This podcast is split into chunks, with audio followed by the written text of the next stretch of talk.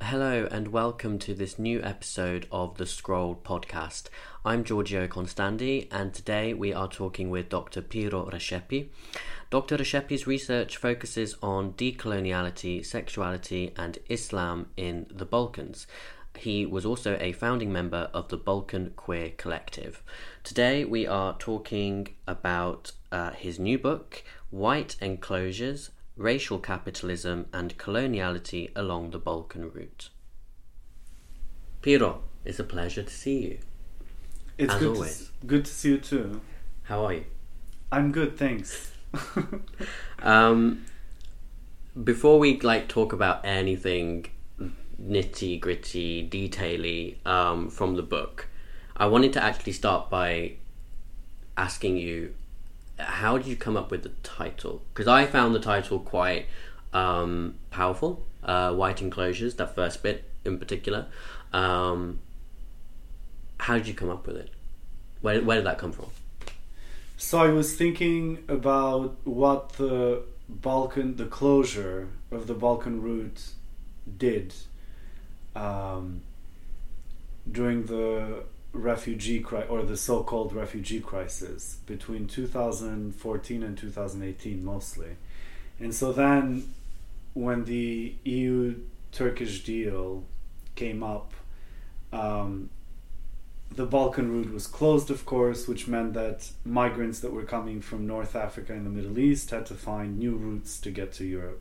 More dangerous routes, of course, through the Mediterranean. And so I thought, okay, so the, the Balkan the closure of the Balkan route provides some degree of um, a cordon sanitaire, so to speak, for the European Union to prevent the arrival of more refugees but I was interested in what it actually does locally.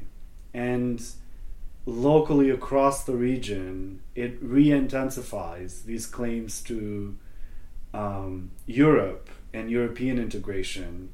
And it's usually used in exchange for, I mean, strengthening borders and strengthening border policies are used in exchange for EU integration. And I thought white enclosures because the the enclosure of the Balkan route does several things. It integrates uh, nominally white, post-socialist, um, Balkan, Eastern European people into the EU to tackle migration control, but also demand for cheap labor within the EU.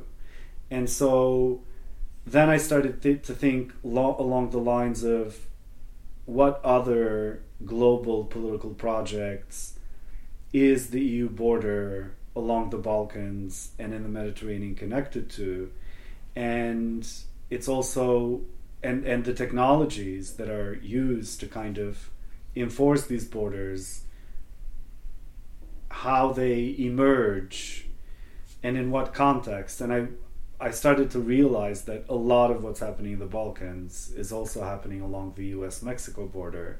And so this is part and parcel in my mind of the transatlantic security project, which is more or less US and EU projects of creating a global uh, border enclosure around what they claim to be white territories. I mean, of course, implicitly because explicitly the project is articulated along liberal liberal internationalist discourse of you know human rights democracy and all that but in essence it's a racial border in as much as it seeks to secure the demographic economic and political supremacy of white populations within this enclosure from a global perspective and so yeah, I mean, in hindsight, I I I probably would have chosen a different title for the book. Oh, really? You know, Okay. Do you have any other like which other titles were you thinking about? I mean, I don't know because I think it's it's like the maybe the subtitle. I think I do address racial capitalism in the sense that I do talk about carceral regimes that have emerged and um, economies around uh, refugee camps and the extraction and exploitation of refugee labor is all part and parcel of racial capitalist attempts that um, seek to kind of extract um, labor from vulnerable populations like the refugees, but also Roma communities as well. Um, but I think people expected to see more about migration, considering that I'm not talking about the Balkans per se, but rather about the Balkan, the Balkan route. route. Yeah. And maybe there isn't enough on migration, but I mean that's also something that I want to expand on, Mm. or that I'm working on now, rather. Mm. Um, but yeah, but titles being what they are, I mean, academic book titles are like, um, it's, it's hit and miss, really. Yeah, yeah. How did you find the writing process for this? Um, I mean, I was lucky enough to have a two year fellowship at the Max Planck Institute for the study of um, religious and ethnic diversity in Germany. Mm.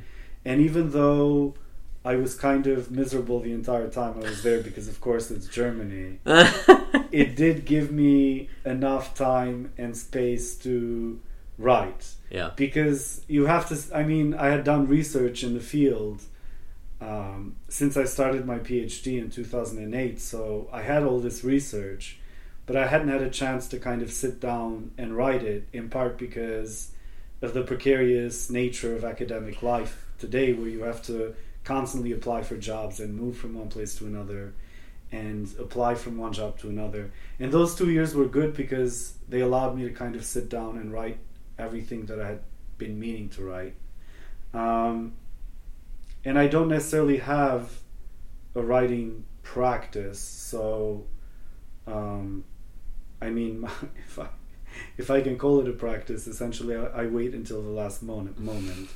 but I think what really uh, pushed me was when I managed to get a book contract. Then I realized I have to sit down and write the Yeah, book, and yeah. I did. Uh, so that was helpful. Yeah, I'm a bit like that. I mean, I have not written anything academic like you have, but um, when I, I will either wait for the until the last minute or until someone until I know someone's expecting Yeah, something. Yeah, yeah, exactly. um, okay, well, one of the one of my favorite quotes from this from your book is, um, and this is something that you have spoken about um, in other podcasts. So you know, I wanted to get it out the way first, and then we can move on to other things. Um, but it's when it's this quote: "The normalization of post-socialist racist politics has gone hand in hand with the EU and NATO's eastern." Expansion. Um, I think to most people listening, uh, and to me, that quote makes a lot of sense. I do want to play devil's advocate though. I want to uh, imagine that I am someone who um, really believes that the EU is um, has helped my country uh, to uh, quote unquote progress with human rights, um, and I, you know, uh, emphasize the fact that NATO's intervention in the Balkans in the 90s um, prevented uh, further atrocities from taking place. What examples would you point someone with that sort of viewpoint to um, so they may rethink how they understand the EU and NATO?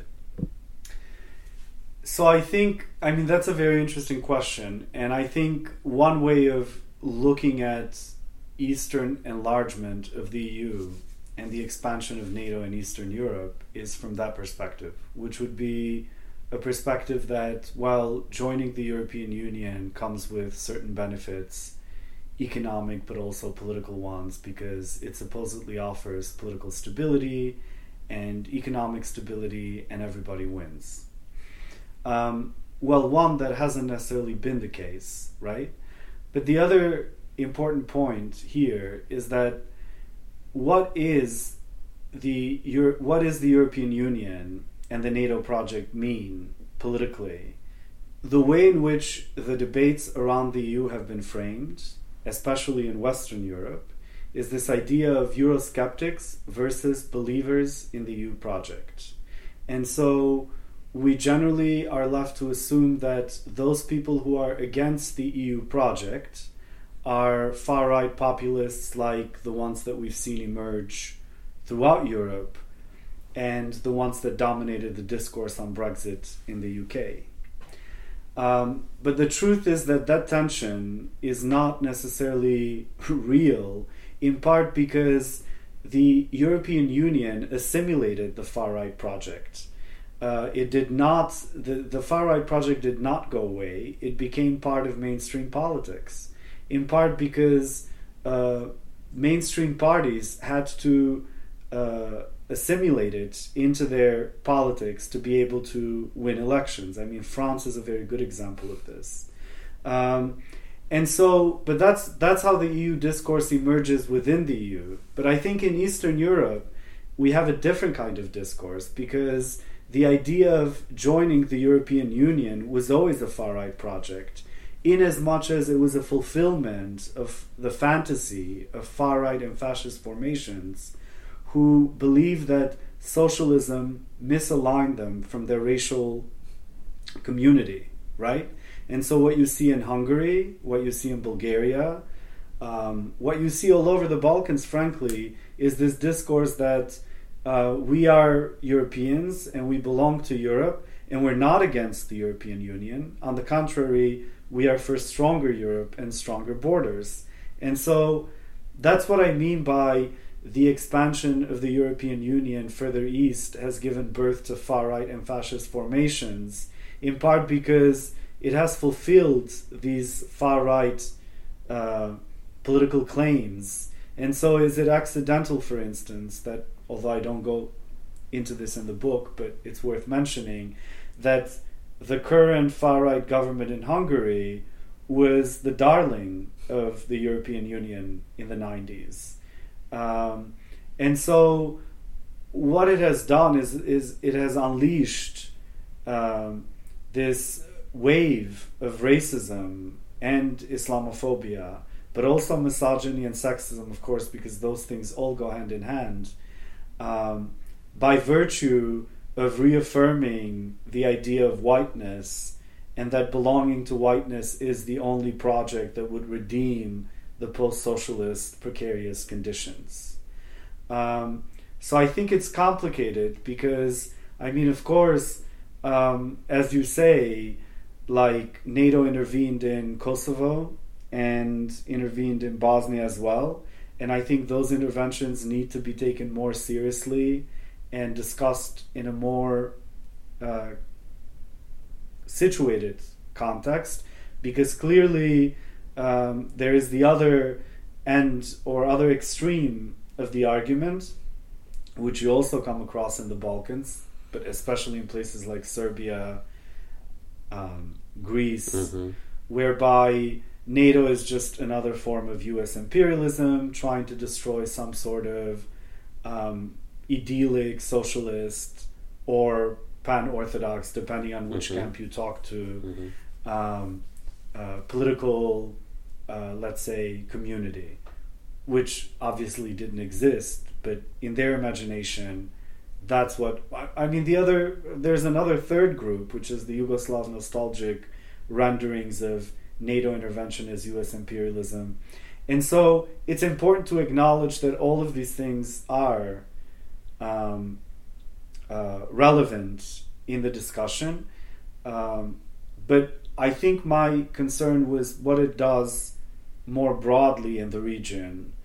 Um, and so I'm not so interested in kind of going back to discuss, let's say, the legality or um, uh, rather, the NATO intervention in Kosovo was uh, an imperial act of violence or not. I mean, of course, it was an imperial act of violence, but uh, when you are facing genocide, um, you don't necessarily have the comfort of choice of choosing what political alliances you're going to make, especially considering that in the case of Kosovo, almost the entire population of Kosovo, Albanian population of Kosovo, was um, kicked out of Kosovo in a matter of a couple of months.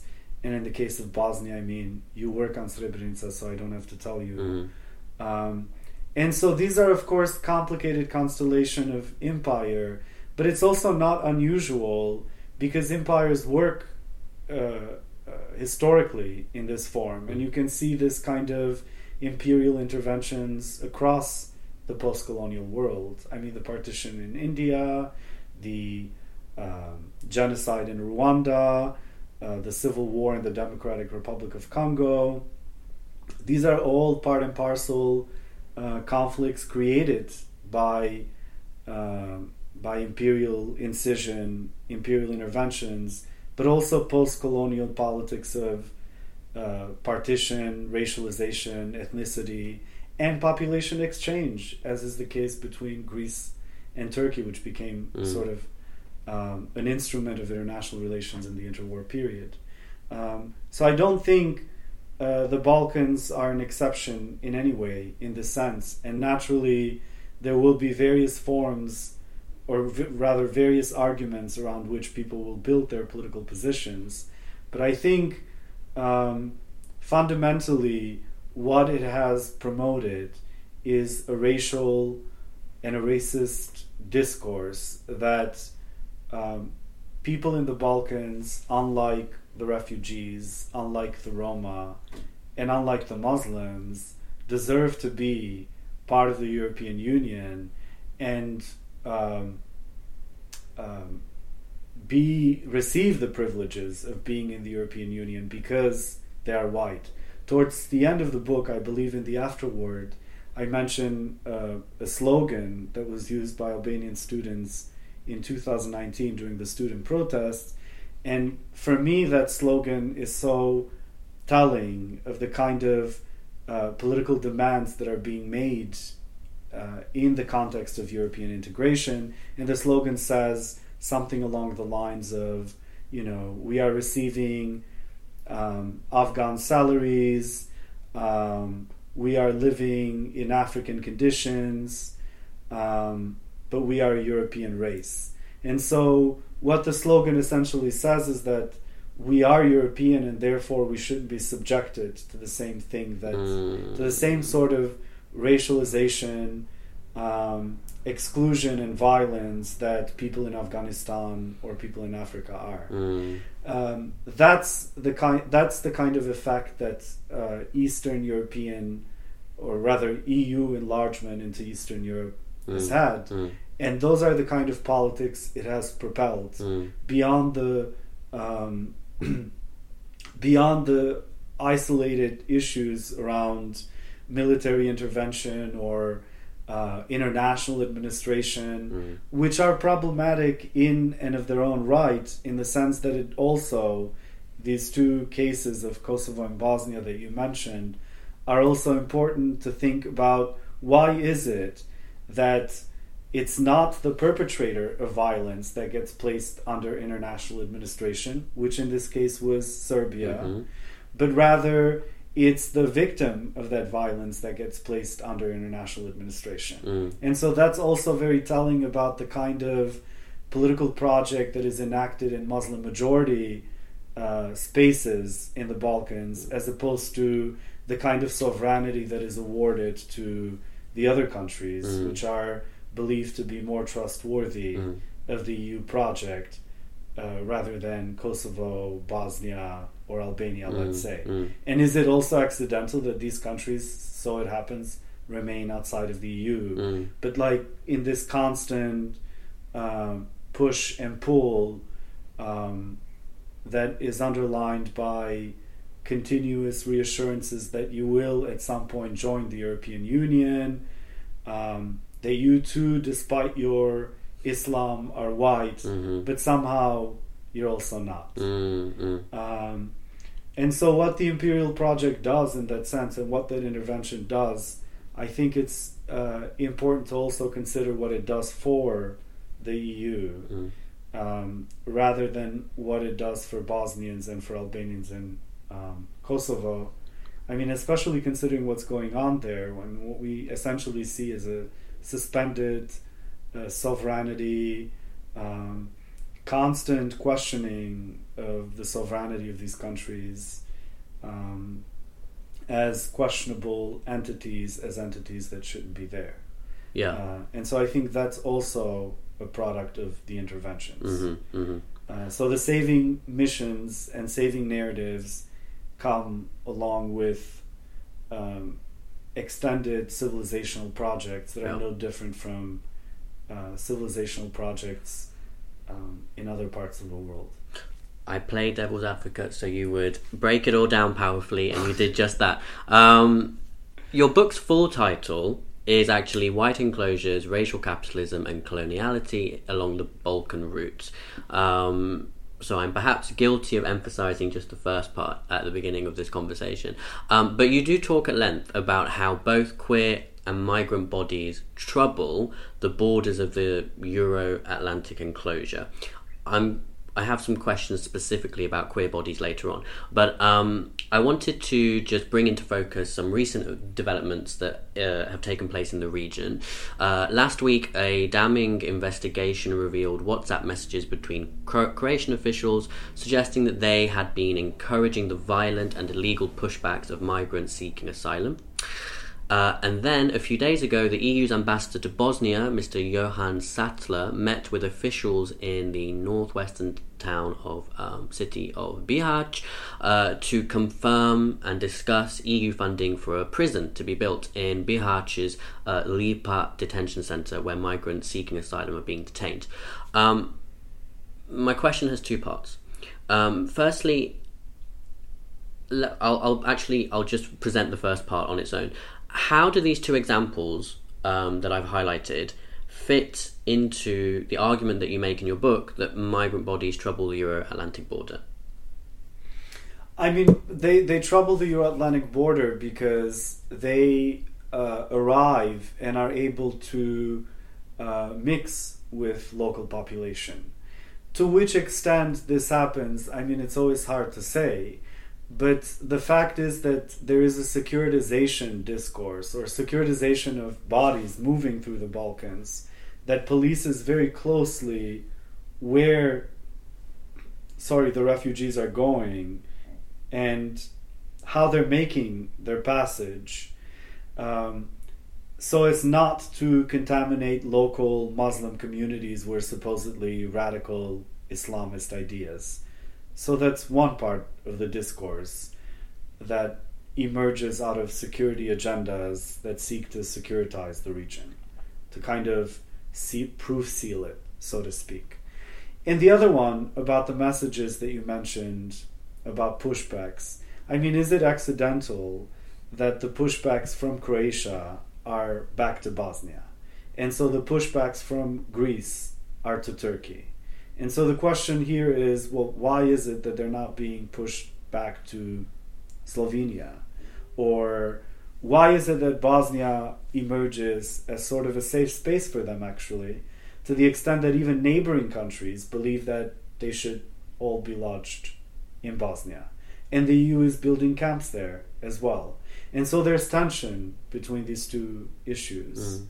Um, and the reason the EU is building camps is, of course, because it wants these populations to be isolated. Mm. If you notice, for instance, the EU is less invested in building such uh, camps away from urban areas because the Lipa camp is quite far from Bihać. Um, as opposed to refugees in Greece who, until very recently, um, and by this I mean until before the pandemic, moved quite freely around Greece and they weren't necessarily confined into carceral spaces. I mean, now that's happening in Greece too. Mm. But the fact that Bosnia becomes this central node where most of these prison camps essentially are being built Mm. um, is illustrative of um, the kind of fears that emerge in the minds of EU policy um, analysts who think that if the refugees are allowed to move freely in Bosnia, that kind of mixture would not would derail the EU integration process or Mm. the European agenda, Mm. if that makes sense. Yeah, it does make sense. And it sort of leads nicely on to the second part of the question, which is then why does the Bosnian state participate in such violence? Well, the Bosnian state participates in such violence for the same reason that all the countries along the Balkan route participate in the violence. Um, they are all bankrolled by EU funding, and they're all desperate for EU funding, and they're all desperate to join the European Union because most political parties in the region have been promising that to their citizens for nearly three decades now. And as it happens, building carceral refugee spaces becomes a very good vessel and facilitator of EU integration. And so, in exchange for that, like I mentioned in the beginning, um, there's more. So, for instance, Kosovo now, uh, starting in January, I believe, 2024, Kosovars will have a freedom of movement within the EU.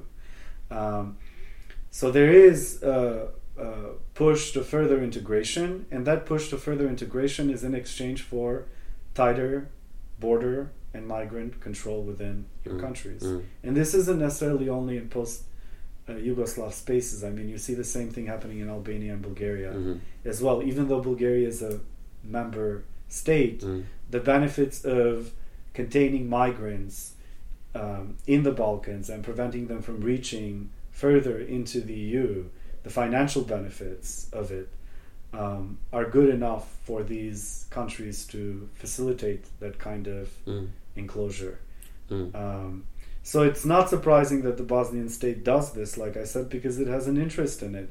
And those interests uh, are not just of the state. I mean, there's an entire industry that's built around these camps, like I mentioned. So there's also um, profitable, it seems like a profitable enterprise.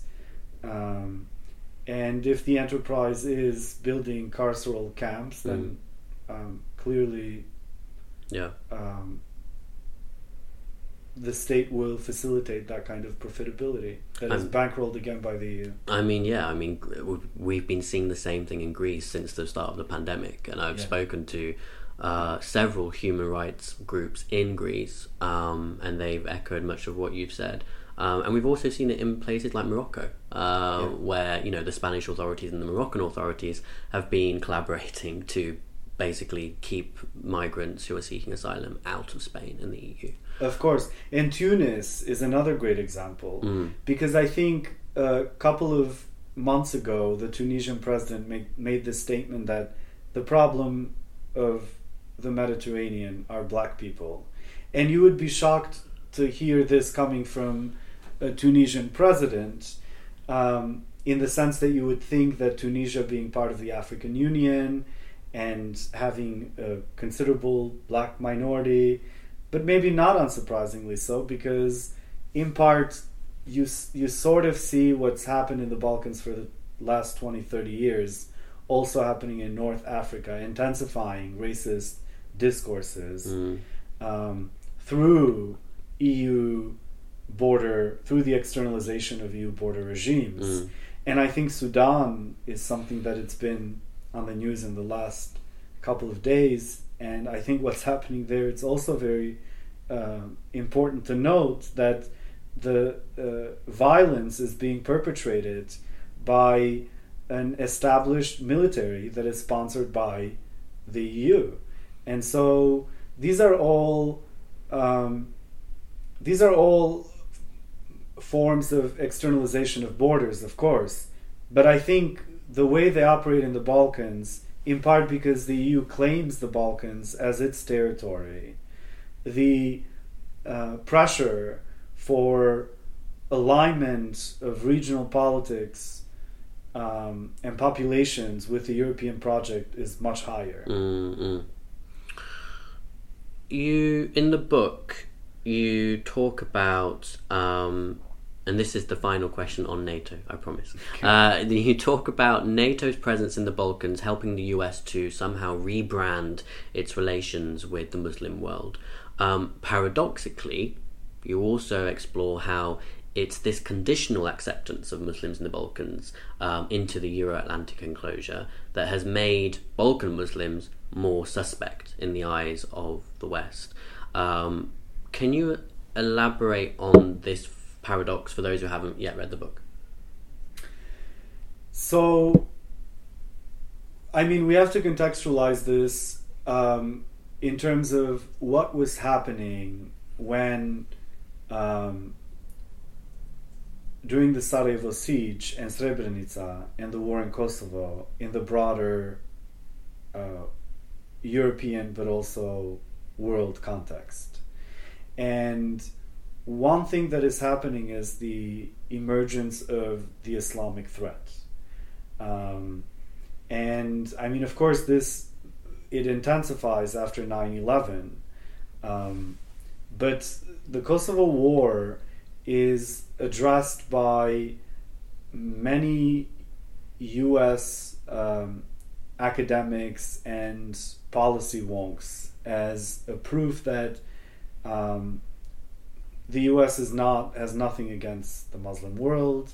As a matter of fact, here are um, Muslims who are in love with the United States because the United States saved them, right? And so, in order to sustain that, uh, let's call it love affair um, between the nominally Muslim, nominally white, um, secular Albanians in the Balkans, um, this project had to continuously be reiterated. And the way it was done, it's interesting because it also reveals how Albanian diaspora in the United States, for instance, was continuously pressured by the US administration to send one and one message only to the Albanian resistance in Kosovo that you either align yourself with the Euro Atlantic project, in case you're flirting with some other political project, of course, or we leave you at the mercy of the Serbs. And if we leave you at the mercy of the Serbs, the example that you have to see is Srebrenica and the siege in Sarajevo.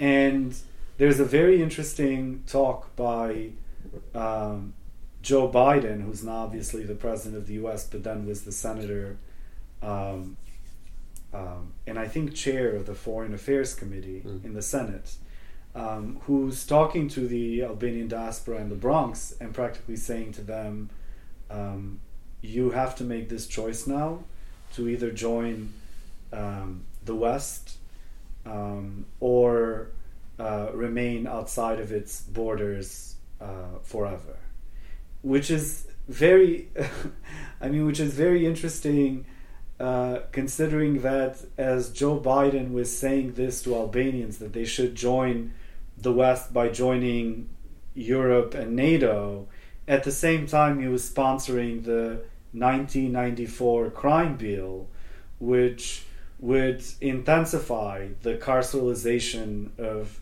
people of color, but predominantly black Americans in the United States. And I don't think that these processes are unrelated. Mm. Namely, that the uh, international desire to build a white enclosure in the post Cold War moment to integrate all white people, so to speak, into one political entity, while policing racialized communities within the enclosure, are part and parcel of a kind of thinking that dominated the 90s. And I think it still dominates Euro Atlantic, the Euro Atlantic project. The only thing that has changed, of course, it's the language. Because normally, I mean, they would have become aware that they can't be as blunt as they were in the 90s about the project. Mm. And so increasingly, the project is justified, like I said, along human rights and democracy. But if you look at the 90s discourse when the project started, um, it's very uh, it's it's very clearly stated in its aims. I mean, like uh, Francois Mitterrand, the French president, as I mentioned in the book, comments very casually about the fact that yes, what's happening in Bosnia is bad, but it's a necessary reunification and rebirth of Christian Europe. Mm.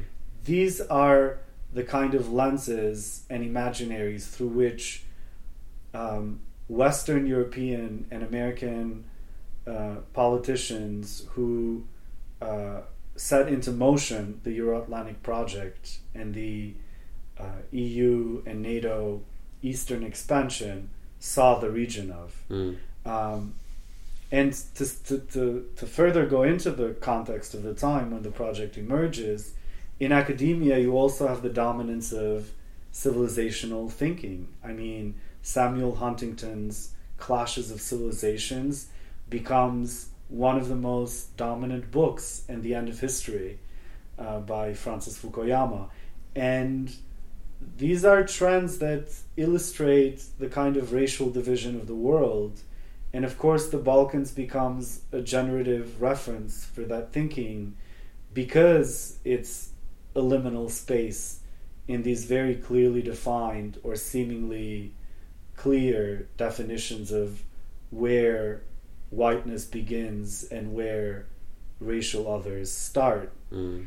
Um, and so it's not accidental that so much um, work was done on the Balkans in the 90s in sort of uh, sorting out.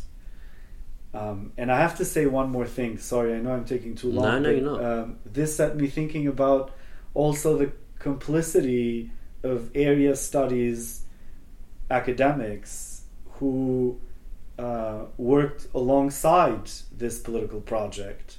Um, it was not unusual for area studies anthropologists from Europe and the United States to come to the Balkans and study Muslim communities and to which extent Muslim communities were being radicalized by new influences uh, that were coming from the Middle East and you know the elusively always addressed as the Arab world Mm.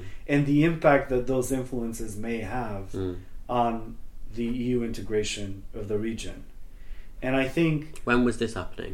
so. This was in the '90s, Okay, right? okay. And so you have a lot of uh, uh, anthropological and ethnographic work that focuses on how um, Muslims in Bulgaria or Macedonia or Bosnia or Kosovo or Serbia are becoming more religious, and how this is a warring trend, and they're becoming radicalized, and that this is not in line with their supposed traditional and more secular and more European practices of Islam. Mm, mm. And so these are not separate projects, they're part and parcel of the same Euro Atlantic project.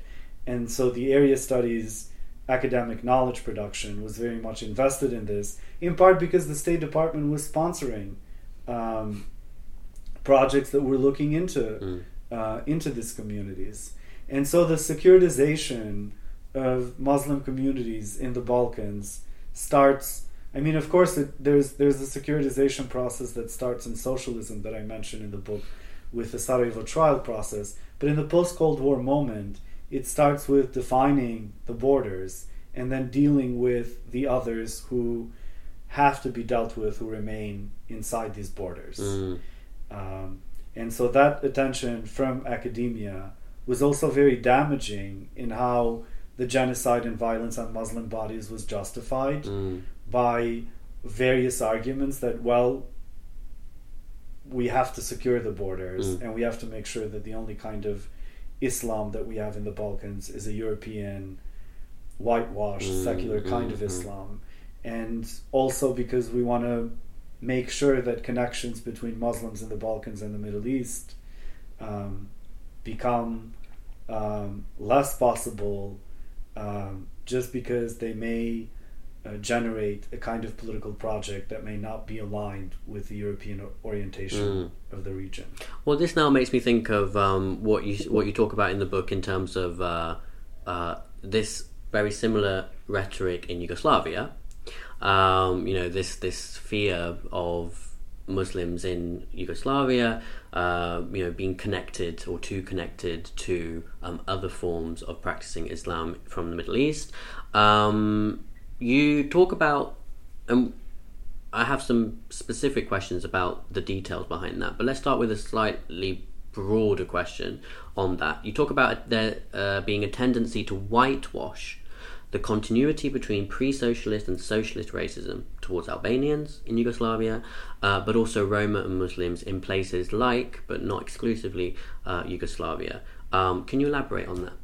So I think there's several issues there, and I think there's several currents in um, Balkan political networks and academic networks that I guess I'm responding to. Um, considering how miserable the Euro Atlantic integration project has turned out to be, uh, people are um, thinking, but also the fact that there's global changes that we can't deny happening.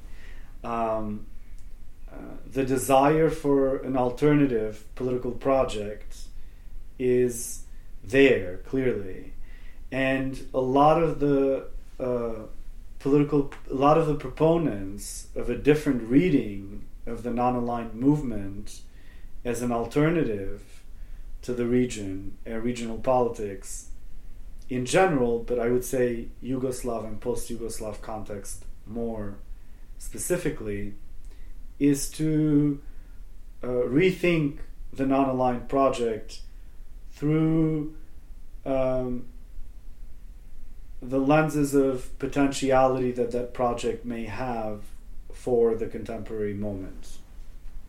And I think those reflections are very important. But I think what's important is to always remember, and I think here is where I want to address also the question about coloniality decoloniality and modernity. I think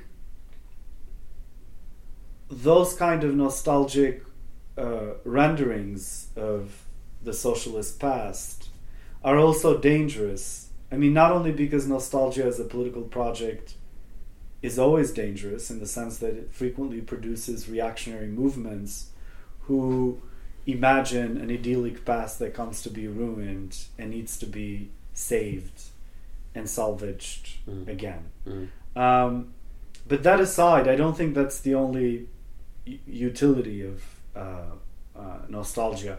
I do think nostalgia can be deployed towards um, uh, an alternative leftist, let's say, uh, political project, but that can only happen if we think of the socialist past um, more uh, honestly um, and from the margins of socialism. If we consider what the socialist project did for and did to the Roma communities, the Albanian communities, we see a different history of the socialist project that emerged.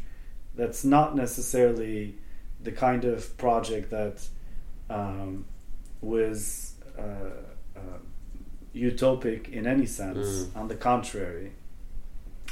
And this is not a critique that comes out of post socialism. This critique was already being made in socialism by people like Ali Izetbegovic and Melika Salihbegovic, who were critiquing socialist development projects in the non aligned movement, but especially in the Muslim world, as just another form of European modernity coloniality. I mean, for them, rather modernity arrived in its socialist or capitalist form, it made little consequence to the extent that it prevented them from developing an Islamic vision and futurity um, as a political community. Mm. Um, and so, in that sense, what I mean by whitewashing the past is how modern narratives can be very hegemonic in writing the past and therefore exclusionary of other experiences, mm. especially experiences of racialized communities.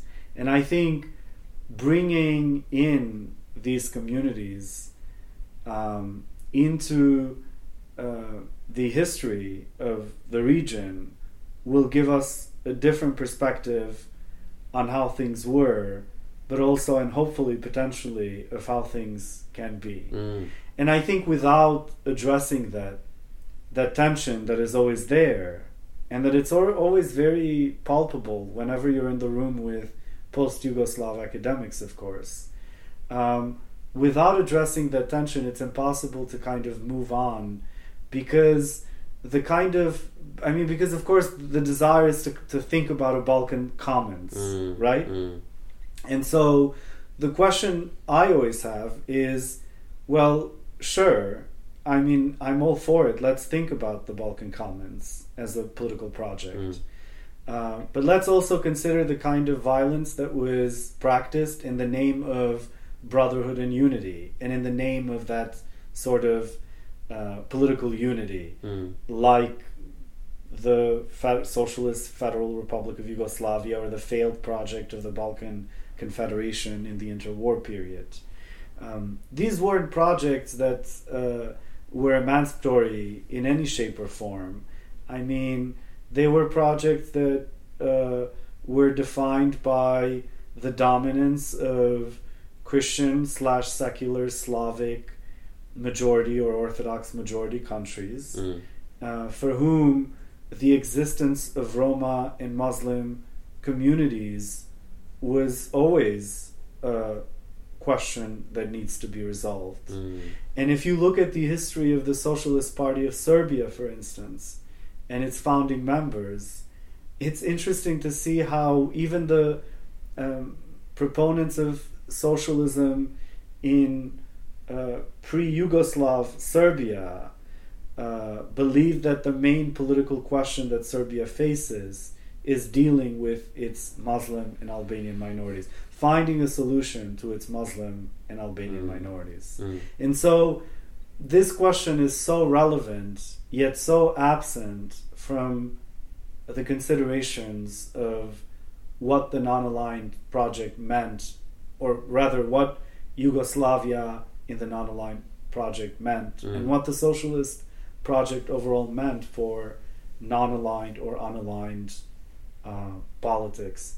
And I call it whitewashing because these re examinations of the socialist past are also done by Western academics who want to now re examine, uh, do a more progressive re examination of the history of the region, having gone completely civilizational clashes in the 90s. Mm. And so it's kind of a redemption from them. But yet again, they're just reproducing the same tropes. Well, one of the results of this whitewashing that you talk about is that is its erasure of decolonial struggles um, among those racialized groups that you've spoken about briefly, um, uh, who sought to transcend the Cold War binaries through, for example, uh, pan Islamic liberation. And one of the examples that you talk about in detail is um, Alija Izetbegovic, who, for any listener who may not be aware, was the first president of uh, uh, the in the the independent state of Bosnia and Herzegovina after um, its referendum in 1992. Izetbegovic expressed his dissatisfaction um, with the institutionalization of Islam in Bosnia. What was interesting for me was how he linked this institutionalization of Islam in Bosnia with coloniality. Um, could you expand on what he meant by that, or what he was? putting I mean, forward? it would be. I, I wouldn't say coloniality because coloniality as a term or as a concept uh, he didn't use because it wasn't around then. But he thought along those terms, and I think that's what's very important. Because when we think of the non aligned history, what we are focusing on always is on the pan Arab and Yugoslav socialist modern project along the lines of Nasser and Tito. Mhm. And Izetbegovic, um, who I think was a brilliant thinker because he questioned, like I said earlier, the foundations of such project having the same results as any kind of European modernity.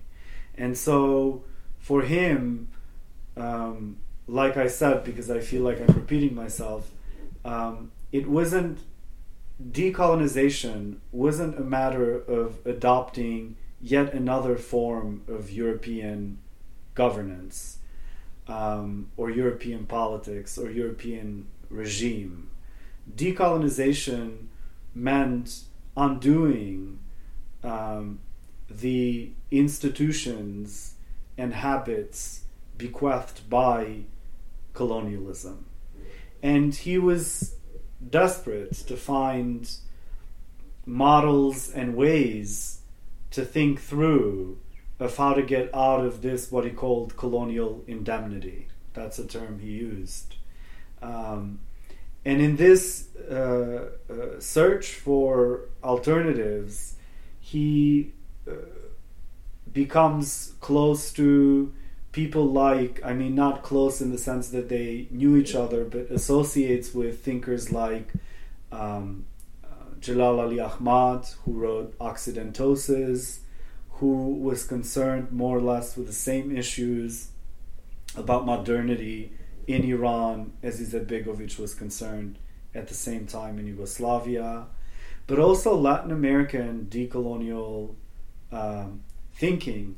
And what's fascinating to see is that in his writing, especially in his prison notebooks, um, how much um, importance and attention and consideration he gives to uh, the history of colonialism the history of settler colonialism, the political situation of decolonization movements in Latin America, um, but not from a non aligned Yugoslav official standpoint, mm. but rather from a Muslim uh, decolonial perspective. Mm.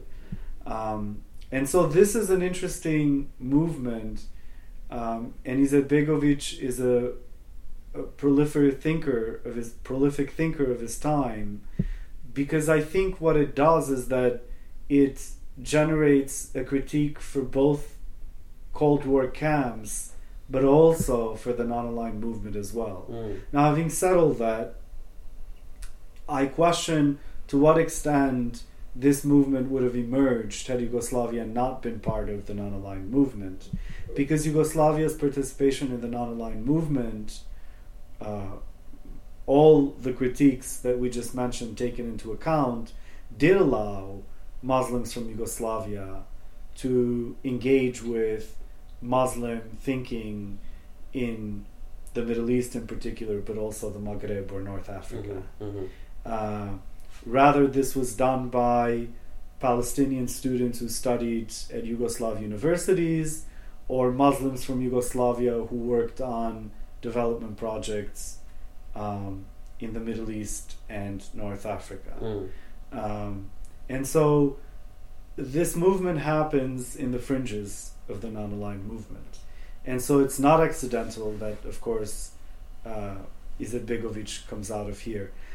But his views on the Islamic institution, therefore, are part and parcel of this thinking of um, uh, modern institutions being, uh, if not a direct product of European colonialism, then inspired by uh, reforms, modernizing reforms in the late Ottoman Empire, like mm. the Tanzimat reforms. So, in any shape or form, modern institutions inevitably, especially the ones that try to channel um, a particular kind of Islamic practice, and I always find it difficult to use this terminology because I mean, you are a Muslim. There's no such thing as a particular Islamic mm, practice. Mm. So just the language that we use yeah. is also emblematic of what he was talking about. And so he worried about the institutionalization of Islam because he knew enough about what it had done in Morocco with uh, how the the the French uh, colonial regime uh, designed and devised through ethnographic and anthropological research uh, Moroccan Islam and centered it around um, the authorities that were subservient to the colonial regime mm. and how powerful of a tool that was to subjugate uh, Morocco mm. Uh, as a French colony and this didn't just happen in Morocco. I mean, this happened in Egypt. Um, it happened in Afghanistan. It happened in Iraq and Iran, in Palestine, and so forth. And so he was very suspicious of attempts, of modern attempts to create Christian-like institutions mm. for a faith that uh, is unlike Christianity, in part because it doesn't have that kind of structure and hierarchy. Mm. And he believed that um, the only type of Islam that could uh, provide a way out of this institutionalization, um, or let's call it the only way to decolonize the institutionalized Islamic practices, was through something that he called folk pan Islamism, because what he noticed was that the only um, practice of Islam that he observed that hadn't come under the institutional orthodoxy of Islam were villages that were too far away for the Islamic institution of Bosnia and Herzegovina to actually mm, care. Mm, mm. And here he would encounter a different kind of um, community that practiced Islam outside of the site and the regime of the Islamic mm. community. But I, do, I mean, I think this is relevant for Yugoslavia. But having said that, this was the case with this happened throughout the Muslim world. Mm. The resistance to the institutionalization of Islam. But I think I wanted to bring in Izetbegovic not only because it's relevant to think about the kind of decolonizing imaginaries that um, he brought into conversation with other Muslim intellectuals and activists of the period, but also because the history of Muslim communities and their relationship to modernity, and particularly socialist modernity, mm. it's usually overlooked. Um, you talk about Eastern European Europeanness. Um, and um, uh, the book you you mentioned the book that this Eastern European Europeanness is conditional or has been conditional on the genocide and violence against Muslim and Roma populations. Um, we've spoken at length about um, some of the themes relating to Muslim communities in f- the former Yugoslavia. Um, thinking about Roma populations and communities because um, you talk about them and their experiences a lot in the book. Um, what does this violence look like? So it's structural and it starts from literally the demolition of your home, uh, the displacement of not just you and your family, but your entire community, um, the constant policing um, and uh, casual violence that go hand in hand.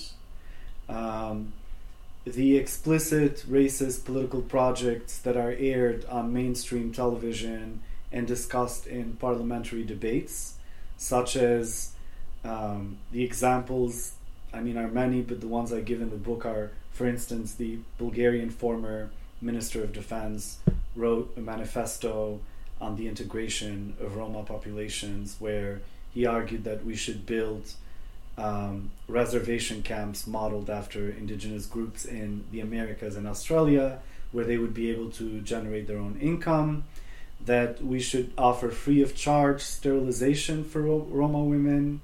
Um, and so, this kind of uh, material, uh, discursive, structural, and situational violence is a constant companion to um, Roma people living in the Balkans.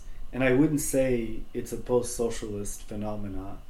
It's uh, um, it's historic um, in the sense that uh, during socialism there were no attempts to um, deal um, with the racialization of Roma populations. On the contrary, I would say um, it made uh, I would I would even argue that the structural othering of Roma populations and their confinement into particular parts of town happened during socialism. And Skopje, Sofia, but also Belgrade are very all very good examples of this. After Roma people in Skopje used to live in the center of town, and after the earthquake in Skopje, they not only built the city in the sense that they were the most underpaid workers that worked in construction to rebuild Skopje after the earthquake. Um, but they were placed in the periphery of Skopje and told that after the city is rebuilt, they would be rehoused in the new buildings. And of course, that never happened. Uh, Roma communities never returned to the center of Skopje. Um, the case in Bulgaria is even more uh, shocking in the sense that in Bulgaria you couldn't even mention the word Roma um, in official discourse or in state paperwork. So the erasure there uh, was even more violent. Um, and then you have other examples like the case of the post socialist, post Yugoslav Slovenian independent state that erases um, nearly 200,000 uh, Roma citizens from its records um, so as not to give them citizenship and citizenship rights. Mm.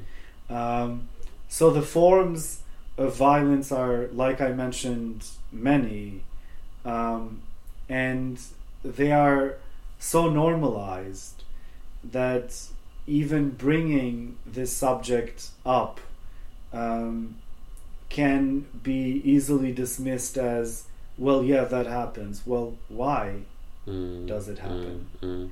Um, and so, uh, to also clarify, Roma people are also racialized uh, by uh, Albanians and Bosnians and Muslims, groups that are racialized themselves, right? Mm. And so, because that's how whiteness works, uh, um, and it institutes this kind of hierarchies where some communities shore up their whiteness by continuously racializing um, other groups um, that they think are uh, racially more inferior to them. Mm. The question of Roma people is always absent, and how their um displacement, in particular, was used in uh, the privatization processes to create uh, local and regional oligarchs uh, through the privatization of public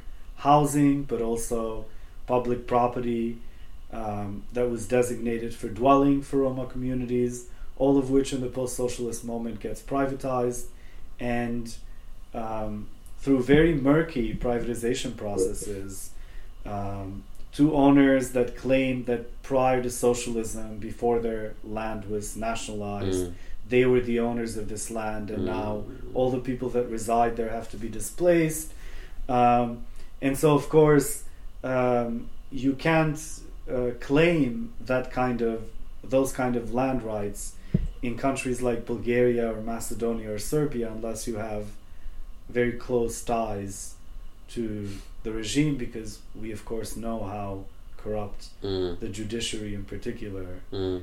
and then the municipal governments in the Balkans are. Yeah. So, um, I mean, I don't think that what I've done in the book um, can address the uh, multiple forms of racialization, but I think I wanted to start my book with a displacement of the Roma community in Asenovgrad Mm. for two reasons.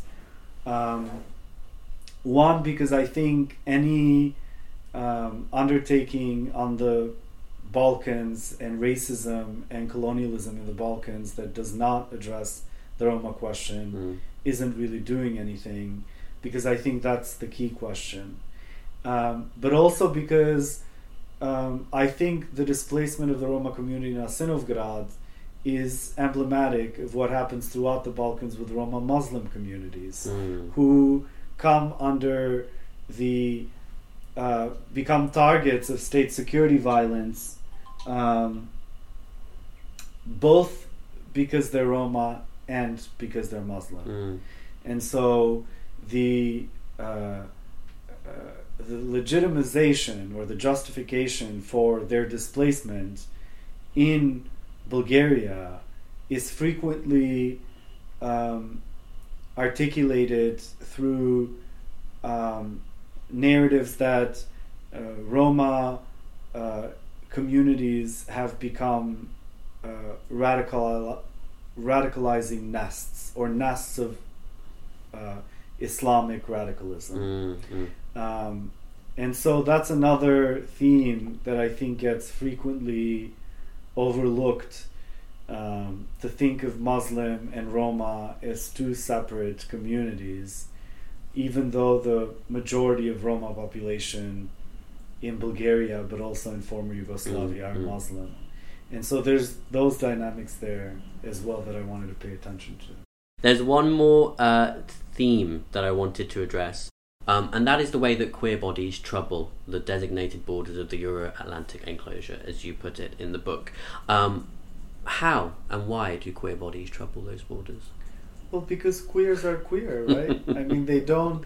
Uh, uh, they refuse this binary world of you belong to um, one side or the other side. I mean, um, queer bodies are destabilizing heterosexuality, and therefore all other political projects that are anchored on heterosexuality and whiteness is one of them Mm. uh, or patriarchy and so forth. And so it's not accidental that uh, some of the most uh, important but also interesting interventions on uh, calling out and destabilizing this bordering and racist regimes have come from queer Mm. people, queer communities, Mm. queer artists. And I use Azis because, of course, he's my favorite, but that doesn't mean that he's the only one. But also because I think, um, because he's the most prolific one in kind of taking on every issue Mm. and dropping a video on every single issue that happens. Azis, for anyone who, doesn't know, is a Bulgarian, a queer Bulgarian artist. yes. Um, yeah.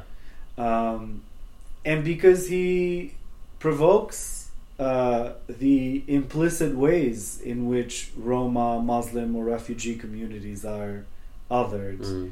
even in leftist circles. Um, particularly this, because I mean, this division of European and non European is very powerful in the cultural discourse as well Mm. as it is, I'm sure, in Cyprus, um, Absolutely. where uh, music that is uh, perceived as Oriental, as Turkish, as Ottoman, as having ev- anything to do with arabesque, mostly, right? Mm. um, is considered as a pollutant of the supposedly pure folklore, national folklore. Um, and so that's one way in which, by doing chalga, which is the Bulgarian version of that folk, or turbo folk, let's call it, Mhm. even though that's not necessarily what it is, but that kind of arabesque, the Bulgarian version of arabesque, um, by popularizing that music and frankly by resonating to people with that music Mm. who were policed uh, of listening to that kind of music he already does something there to Mm. destabilize this very clearly defined boundaries between supposed Bulgarian European folklore and remnants of Ottoman, Oriental, and Arabesque leftovers. Mm. Mm. Um, so he questions that. But then that comes across throughout his performance in the sense that he also questions the gendered, uh, the Eurocentric gendered world by cross dressing Mm. um, and by um, gender bending, um, various kinds of um, uh, in various kinds of videos and performances. And I think in the last couple of years, like I mentioned, he's been doing videos that are more directly connected to the politics in Bulgaria in particular, but I would say also in the Balkans more general. And so, like, if you look at his videos, he's combating um, this racist um, screams that um, we are being invaded Mhm. by uh, Arabs again, or the refugee uh, threat is an Islamic threat, and so forth. Um, by creating everyday moments and visions in which people can find themselves in these situations to kind of combat the panic and fear that is unleashed through mass media. Mm. And I think that's something very um, warm also in the way that he does it because he offers, I mean, in Motel, for instance, it's a bus full of, which I'm sure you've seen maybe, um, you know, like uh, all sorts of characters like old people, refugees, Muslims, trans, queer, all on the same bus uh, going through Sofia. And I think that's a very important image um, in a place like Bulgaria in a time when you had protests throughout the country against quote unquote Roma aggression. Um, and the fact that it was such a popular video shows that he's able to touch people uh, in some ways that allows them to override the panic, the racist Mm, panic mm, mm. um, that dominates the political atmosphere. Um, but I mean, this is just one of the one of the ways in which queers destabilize borders. But I think there's more radical ways. I think there's also, if you look at what the kind of solidarity that emerges on the fringes of the refugee movement or the Balkan route between local sex workers and refugee sex workers, it's truly inspiring. I mean, this is in places like uh, Salonika or Belgrade. Um, and so, in part because uh, there's no like the, the the queers do not. I mean, I'm not. I'm. This is. I should say this with a with a. Um, with keep keeping in mind that there are also homo nationalist formations because I Oh, don't yeah. want to um, I don't want to romanticize the queer community as um being more radical in their Mm. hospitality Mm.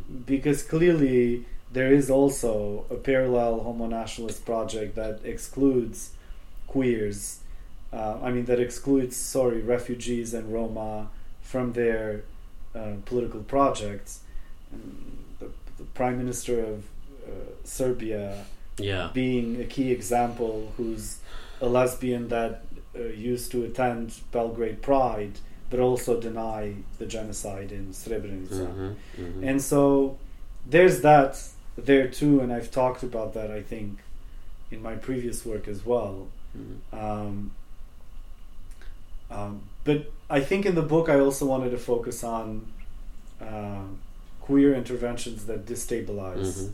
those projects Mm. of whiteness, of Europeanness, of n- nativeness, Mm. so to speak. And that's also because queers don't feel uh, native uh, truly anywhere Mhm. right? And they don't belong to uh, the various nationalist projects in the region. Um, so they see it more or less Mhm. for for what it is, and I think that influences also the kind of politics that emerge um, between, let's say, the undercommons Mm, mm. uh, along the Balkan route. Something that you talk about, which I found fascinating, um, was the Euro Atlantic imposition of its own concept of sexual rights on the Balkans. This to me was one of the most interesting parts of the book because I believe we are all, myself included, conditioned into you know believing this Euro Atlantic concept of sexual rights uh, to be the holy grail of progress. Um, can you explain what you meant or what you mean by this process of imposing a Euro Atlantic uh, concept of sexual rights in the Balkans and elsewhere? What I mean by it is that uh, the way in which LGBTQI rights are framed in the region or the way in which they're couched are not based on the lived experiences of these communities, but rather on borrowed concepts. And I'm not saying that we shouldn't borrow concepts. I mean, concepts travel, and I think that's great. I think the problem is that they become very exclusionary projects that don't travel well within the community. And so, unless you are an urban, educated, middle class, queer person, you won't be able to fully relate to the whole LGBTQI idea. Mm. Also, if you're an older queer person, um, and what this project is doing and what it's doing for the community. Mm. And I think they, a lot of the organizations in the region have become better at this. But in their beginnings, and they weren't too long ago, let's say a decade or so ago, they were also rather intentionally or unintentionally instrumentalized in um, creating further divisions within communities rather than um, accepting the communities for what they were. In what way? So, for instance, um, if a homophobic attack happened in Sarajevo or in Kosovo, it was Islamic fundamentalists. hmm But if it happened in Belgrade, it was nationalists. Mm. And so, what makes the homophobe in Sarajevo and in Pristina an, an, an Islamic Mm. fundamentalist, and the homophobe in Serbia a mere nationalist? Mm. And so, I think this was part of a larger trend where um, Muslim countries, in particular, were labeled as homophobic, um, and I mean, other people have written about this. Obviously, Jasbir Puar's Homo Nationalism being the most hmm significant work in this sense. But I think this happened across the Muslim world in one form or another. And in the Balkans, it manifested itself in a very ugly Mm. form because I think it's impossible to kind of ask for rights by denying the rights of others. Mm. And so there were no collaborative or cross sectional efforts uh, to negotiate uh, um the kind of political project, joint political project, um, against the post socialist privatization reforms and neoliberal reforms that created immense poverty um, and competition for funding, naturally, that was coming from the mostly EU but also the US in the region.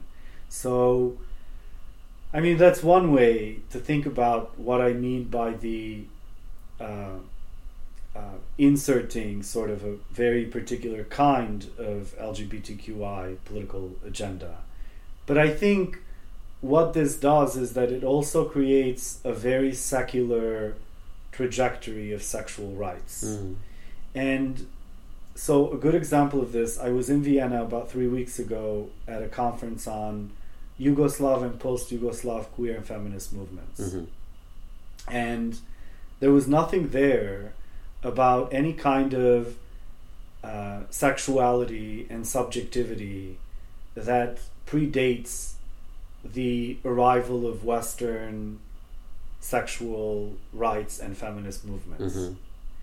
and it kind of if you were just an outsider listening to the conference you would think that there was no such thing as sexual queer or homosexual lesbian or trans life Mm. in the region until like the late 80s Mm. which is obviously not true Mm. Mm.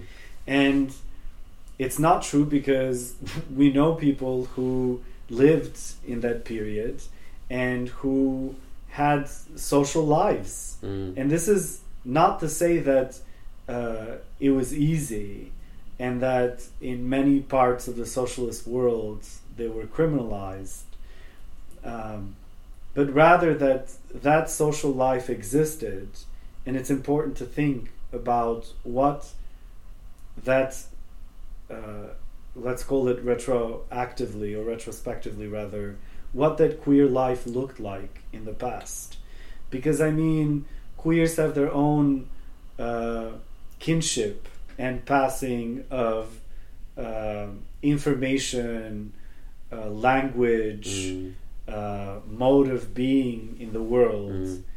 and i think i wanted to bring out some of these histories um, to account for also queer history of uh, the region that generally gets elated or um, disregarded. Mm. And I wanted to do that because if queers don't do their own history, obviously it's not going to be the National Institute of Historiography that's going to do the queer history.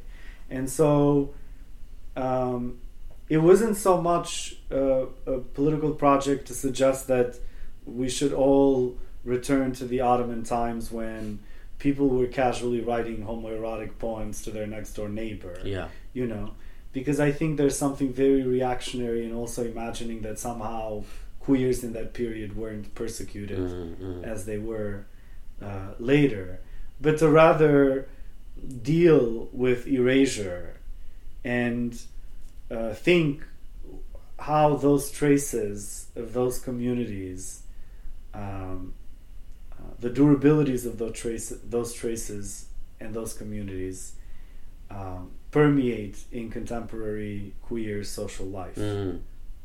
Although, if anyone listening does want to write a homoerotic poem to their neighbour, by all means, go ahead. Um, final question, and then you're free. Um, yesterday, we heard that the European Assembly has approved, and you mentioned this earlier, uh, visa liberalisation for Kosovo, meaning that by 2024, visa free travel is expected to be in place. Um, is Kosovo now, as its former Prime Minister Ramush uh, Haradinaj claimed in 2018, a Euro Atlantic nation?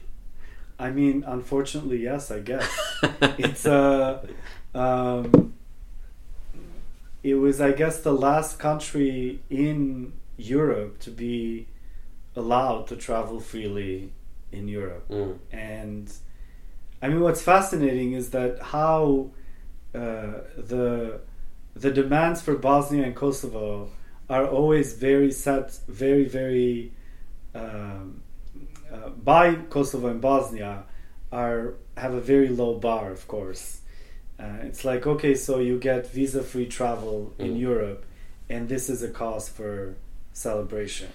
And I mean that in and of itself shows that the fact that this has to be addressed as news, Mm. that people from Kosovo are free to travel. I mean, that alone, in and of itself, is telling of the kind of politics of enclosure, I guess, that I'm trying to address in the Mm, book. mm. And um, what that does for people who travel through the Balkan route, what that kind of discourse does to remind people that yes, you, unlike the refugees, have access now to the European Union Mm. at the price of policing your borders. Mm. We trust you enough now that you are going to police your borders, that you're not going to be a problem traveling in the EU.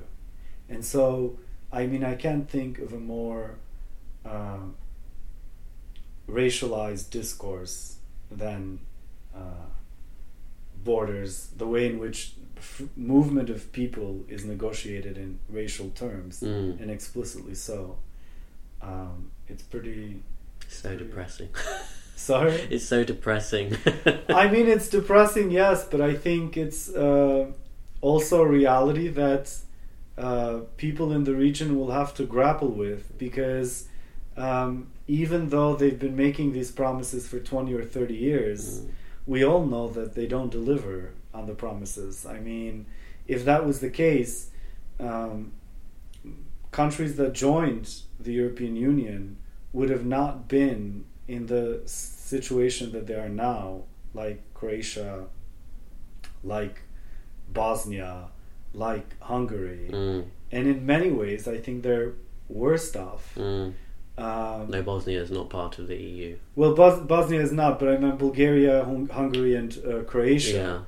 Yeah. And so I don't know that. Uh, I mean, it's yes, it's depressing to think about how the bar, the border violence discourse operates, but I also am confident that this can't be a long political project because it's it not only fails to deliver, um, but it also does not offer a kind of emancipatory futurity that it sees the region for what it is, Mm. also geopolitically. Mm. And the idea that you are going to simply seal the border, I mean, it's so it's so ridiculous because it doesn't work. Mm. And all it takes is driving through the region to realize that it's just not going to be possible for this to happen. Mm. And yet, every year we see increased budgets, doubling, tripling budgets,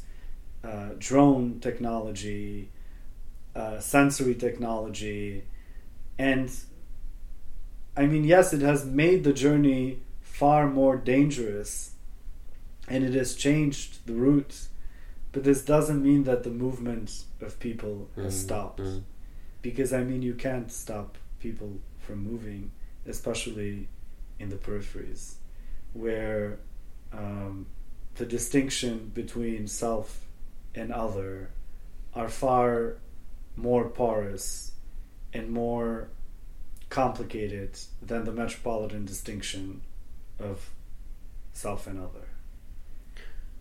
On that note, Piro, thank you so much for your time. That was uh, an amazing conversation.